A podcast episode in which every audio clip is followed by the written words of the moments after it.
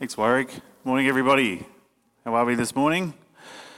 Thanks so much for your prayers. Um, my, you probably have heard in the notices, my dad had a bit of an accident this week, and so um, he fell about five metres from his balcony at home and um, broke his spine in a few places. So uh, the latest on that is that he has had um, back surgery, spinal surgery, and we're waiting for him to wake up from his coma, and we'll see if he's got any leg movement. So that's where we're at at the moment. Um, but thank you for your prayers and, and, offers of support that mean a lot to us as a family. Uh, we're thankful to the Lord for his uh, care to us in this time as well. So we're looking. We've been working through a series um, out of through the Bible through the year, John Stott's book, uh, and this week we're looking at Jesus' final week. That's where we're studying.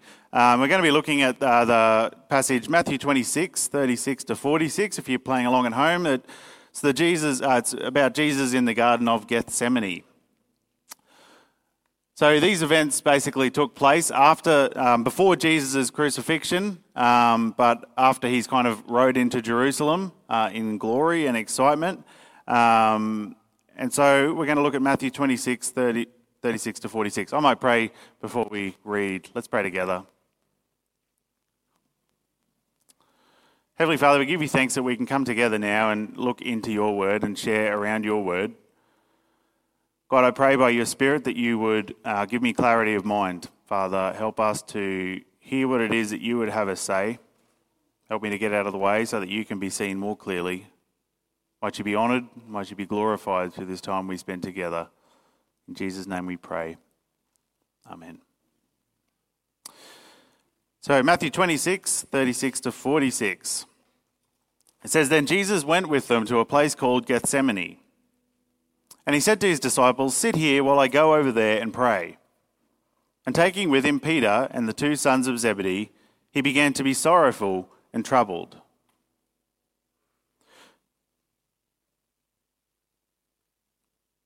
His Kindle went to a weird page. Then he said to them, My soul is very sorrowful, even to death. Remain here and watch with me. And going a little farther, he fell on his face and prayed, saying, My father, if it be possible, let this cup pass from me. Nevertheless, not as I will, but as you will. And he came to the disciples and found them sleeping. And he said to Peter, So, could you not watch with me one hour? Watch and pray that you may not enter into temptation. The spirit indeed is willing, but the flesh is weak. Again, for the second time, he went away and prayed, My Father, if this cannot pass unless I drink it, your will be done. And again he came and found them sleeping, for their eyes were heavy. So leaving them again, he went away and prayed for the third time, saying the same words again. Then he came to the disciples and said to them, Sleep and take your rest later on. See, the hour is at hand, and the Son of Man is betrayed into the hands of sinners. Rise, let us be going. See, my betrayer is at hand. I really I love this passage of scripture. I think within these few lines, we just see such emotion and, and the candor with which Jesus, uh, his human experience is betrayed to us, I think is amazing. Verse 37 rather talks about how Jesus began to be sorrowful and troubled. Verse 38, Jesus admits that his soul is overwhelmed with sorrow to the point of death. We see in this passage the mystery of the incarnation of God made man up close. Jesus is expressing human emotions that I think we can all no doubt relate to, even if not to the intensity of Jesus. In the face of an overwhelming task, Jesus, Jesus is sorrowful and troubled. And in, in response to this sorrow, he makes the candid request My Father, if it be possible, let this cup pass from me. In Scripture, the cup can refer to a literal cup, one that you would drink out of, but it can also uh, metaphorically refer to something that someone experiences. And so in Psalm 16:5, for example, David wrote that the Lord is my chosen portion and my cup. He's saying that the Lord is his own. He's saying that he's taken the Lord into his life in the same way that we might take a literal drink from a cup. It, in a way that it kind of becomes part of us. And so, in speaking here of the cup, Jesus is praying, if it's possible, let this portion pass from me. Let this thing that's like that's going to happen, uh, let this thing what's coming not happen to me. Now, the most the most obvious thing that Jesus is asking um, to pass by him is the cross. In a few moments, he's going to be betrayed into the hands of his enemies, and he's going to be killed on the cross, and he's going to suffer great physical agony. But Jesus' death wasn't just physical torment, it was also emotional and spiritual torment. 2 Corinthians 5:21 tells us that for our sake he made him to be sin who knew no sin so that in him we might become the righteousness of God. Jesus who did not sin takes on our sins, the sins of the world, for our sake, so that we might become righteous. That is heavy, spiritually speaking.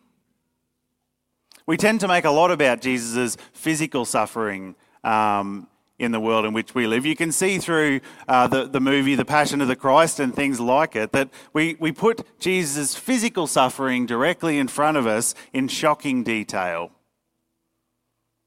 And I in no way mean to den- denigrate the physical suffering, but Jesus' suffering was more fully orbed than that. It was physical, emotional, and spiritual agony.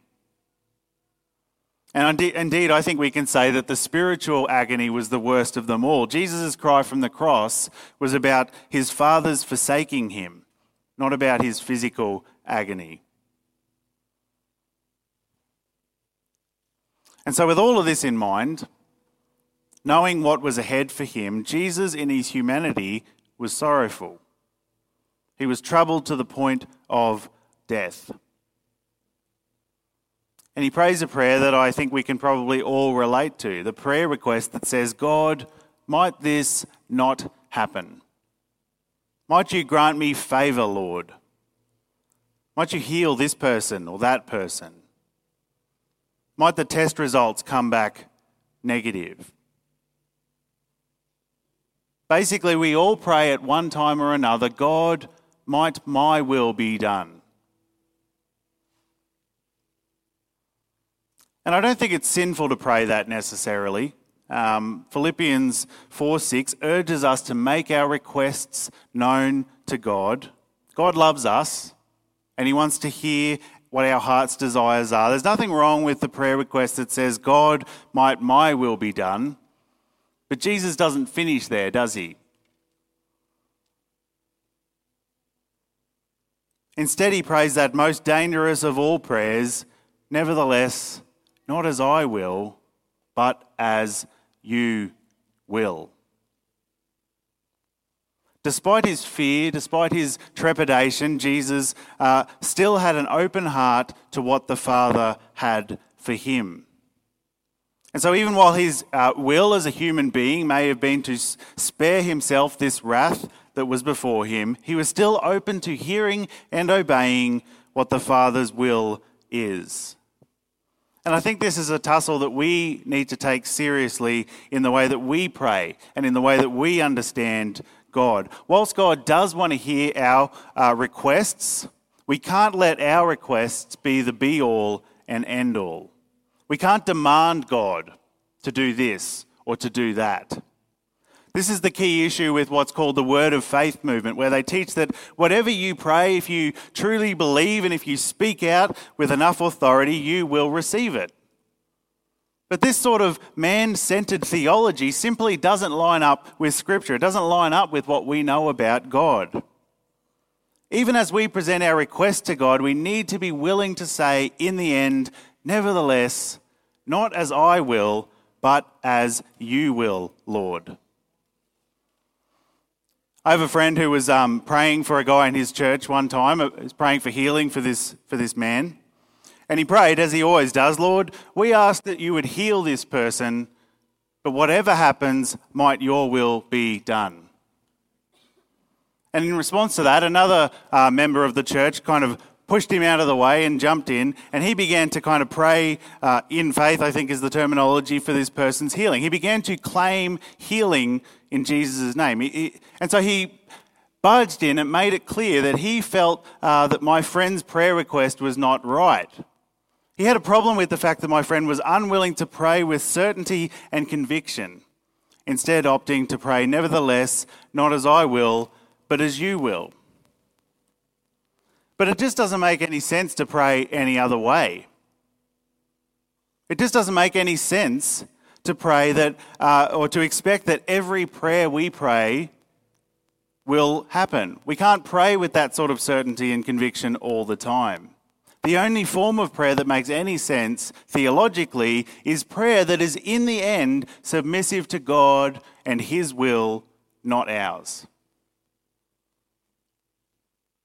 And that's, an, that's, the, that's the example that Jesus sets for us in the passage today. Nevertheless, not as I will, but as you will.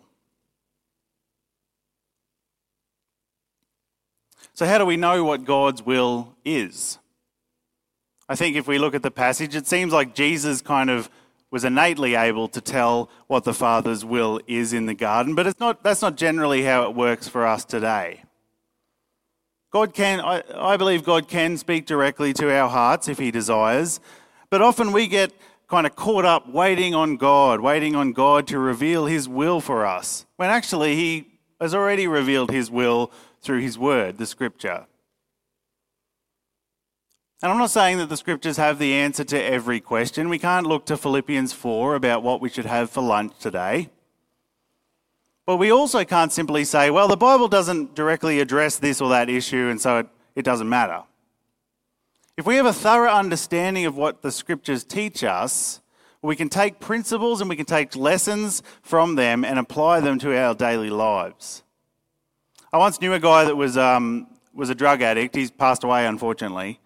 Um, but he argued that because the Bible didn't say anything about drugs, then it didn't matter that, that he used drugs. The, the Bible doesn't say anything about it, so he figured it didn't matter.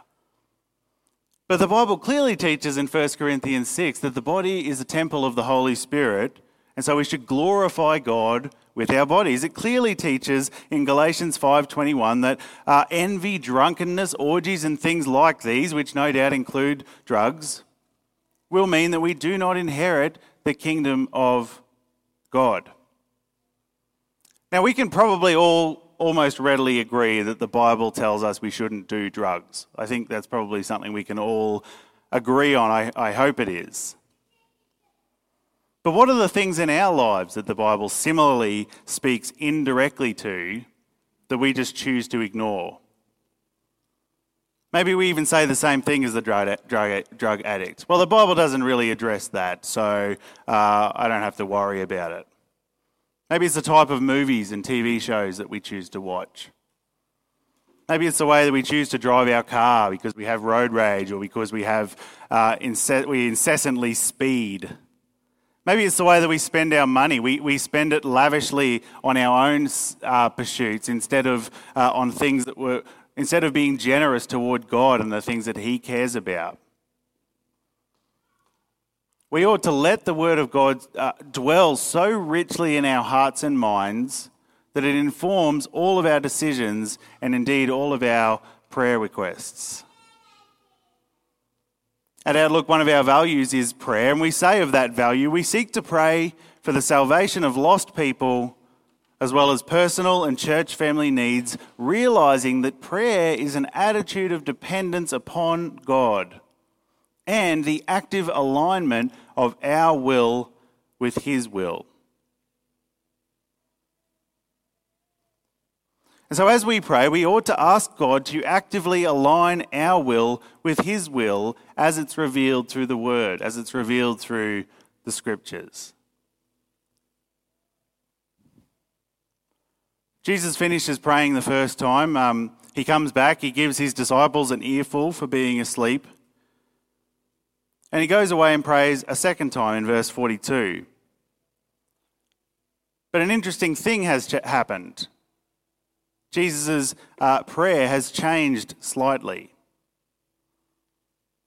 He's now, using, he's now using a negative adverb. I'm going to show you what I mean by that. The NIV draws it out best. It says, My Father, if it is not possible for this cup to be taken away unless I drink it, may your will be done.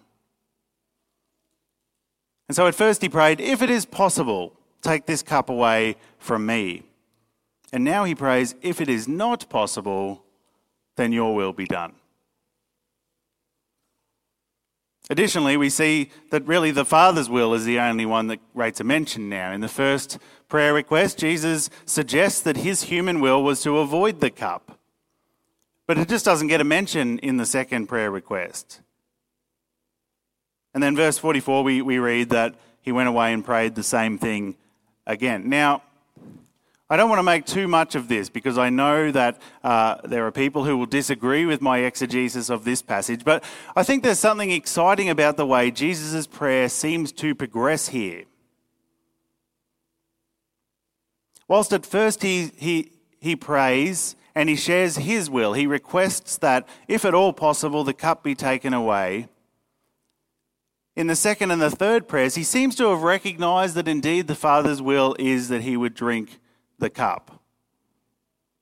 And so somehow it seems that as Jesus spends time with God the Father in prayer, his human will seems to align better with God's will, with the Father's will. We have to be careful how we frame that. I'm not necessarily saying that Jesus has changed his mind, uh, but what I do think we see at play here is what Hebrews 4:15 means when it says that Jesus is one who in every respect has been tempted as we are, yet without sin. Jesus' human will was that the cup would pass by him. And so he comes to the Father in prayer asking that the cup would be taken away. He's tempted by the possibility that he might avoid the cross, but he didn't let that temptation control him. Instead, he let the Father's will control him. As he comes to the Father, he seeks his will, and the Father's will is revealed to him, such that eventually he could pray, If it cannot pass unless I drink it, your will be done. And as we pray, we can have a similar experience to Jesus. I think when we come to God with an open heart, and in faithful prayer, when we let the Word of God dwell richly in our hearts and minds, we can experience this kind of active alignment of our will with God's will. Romans 12:2 uh, is a pretty well-known verse. It says, "Do not be conformed to this world, but be transformed by the renewal of your mind, that by testing you may discern what is the will of God, what is good and acceptable and perfect." And I want to suggest that one of the ways that we can experience the renewal of our minds, one of the ways that we can test and discern the will of God, is by coming before God in faithful prayer. Even if at first we pray, God, my will be done. Well, we can come, we can then kind of come to realize that God's will is different to ours, and we need to pray then, as Jesus does, well, your will be done, Lord. And thinking again about Romans 12:2, as we come to God in prayer, as we seek to align our will and His, we are indeed testing and discerning the, the will of God. We are discerning, testing and discerning His will, His good and acceptable and perfect will. And so the, there's this concept here of kind of change and alignment in will through prayer. And we can back this up I think, as we look through other passages of Scripture about prayer. There's over 650 prayers in the Bible, I found out this week, which is very interesting. 2 Corinthians 7:14 for example says if my people who are called by my name humble themselves and pray and seek my face and turn from their wicked ways then I will hear from heaven and will forgive their sin and heal their land. Deuteronomy 4 7 talks of the great blessing it is to be able to come to God in prayer. For it asks there, What nation is there that has a God so near to us, uh, so near to it rather, as the Lord our God is to us whenever we call upon him, or as the NIV puts it, whenever we pray to him? As we come to God in prayer, we are necessarily humbled before him. As we draw near to God in prayer, He draws near to us. God loves us. Our, our requests, our prayer requests are heard from heaven, but we have to realize that God is not a genie. We don't get three wishes, and we can't kind of expect that each thing we pray would come to pass just as we would like. But we can expect that if we come to God with an open heart and in faithful prayer, our will will align with His will. And His will will be, will be revealed to us. One more thing that we learn from the text today is that prayer not only changes us, it doesn't just kind of align our will with God's will, but it also empowers us. Verses 45 to 46 say, Then he came to the disciples, that's Jesus, and said to them, Sleep and take your rest later on. See, the hour is at hand, and the Son of Man is betrayed into the hands of sinners. Rise, let us be going. See, my betrayer is at hand. So, the whole point of this kind of night in prayer that Jesus spends was to prepare him for what's to come next, was to prepare him for his crucifixion. And as he thinks about the pain, as he thinks about the angst that the cross will bring, he feels sorrowful and he feels overwhelmed. And so, what does he do? Well, verse 39 says he fell on his face and he prayed. Wouldn't it be great if that's how we all responded in situations of sorrow and trouble? If when we felt overwhelmed with sorrow, if our first reaction was to fall on our face and pray. Psalm 55:22 says, "Cast your burden on the Lord, and he will sustain you. He will never permit the righteous to be moved." Hebrews 4:16 tells us, "Let us then with confidence draw near to the throne of grace." That we may receive mercy and find grace to help in time of need. As Jesus felt burdened, as he fell with his face uh, and prayed before God, we can see that the Father has sustained him.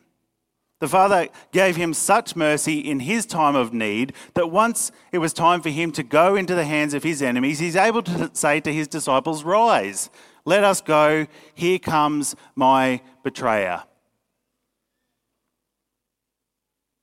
As we come to God in prayer, He not only hears us and changes us, but He also strengthens us. I think this is why Jesus could say to his disciples in verse 41 Watch and pray that you may not enter into temptation.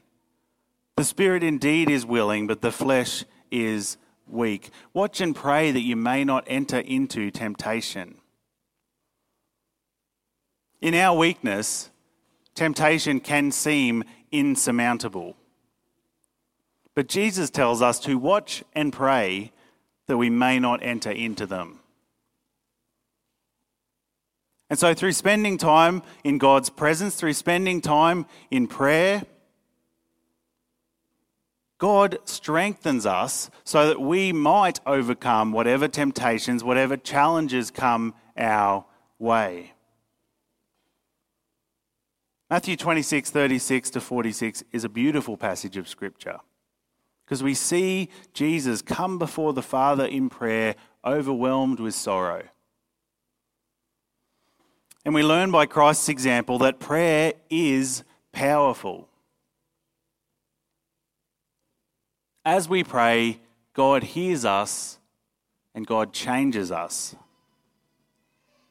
Through the interaction of prayer and His Word, He aligns our will with His will.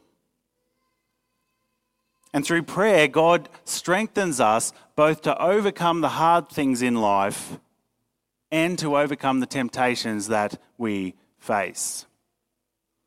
And so, do we treat prayer with the respect that it deserves? Are we willing to fall on our face before God when we face struggles or when we face temptations? Jesus shows us that we ought to do so. And when we do, God will lift us up and help us. He will strengthen us and empower us. And He will help us to overcome for His glory, just as Jesus did in the Garden of Gethsemane. Let's pray together.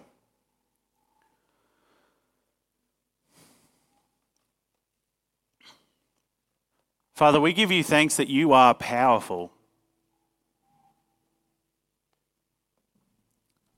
And we thank you, Lord, that as we come to you in prayer, you share something of that with us. God, you empower us through your Spirit.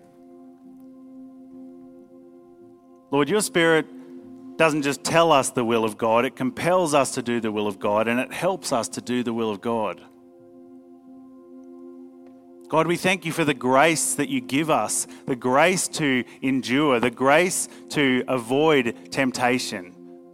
But Lord, we know that we don't always grab a hold of that. Father, we don't always come to you in prayer. We don't always fall with our face to the ground. Lord, sometimes we like to roll around in the mire. Sometimes we like to try and do it ourselves. Father, humble us before you, we pray. Help us to come to you in prayer, to seek your will, to do your will.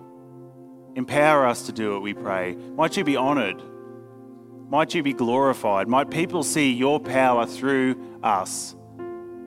In Jesus' name we pray. Amen.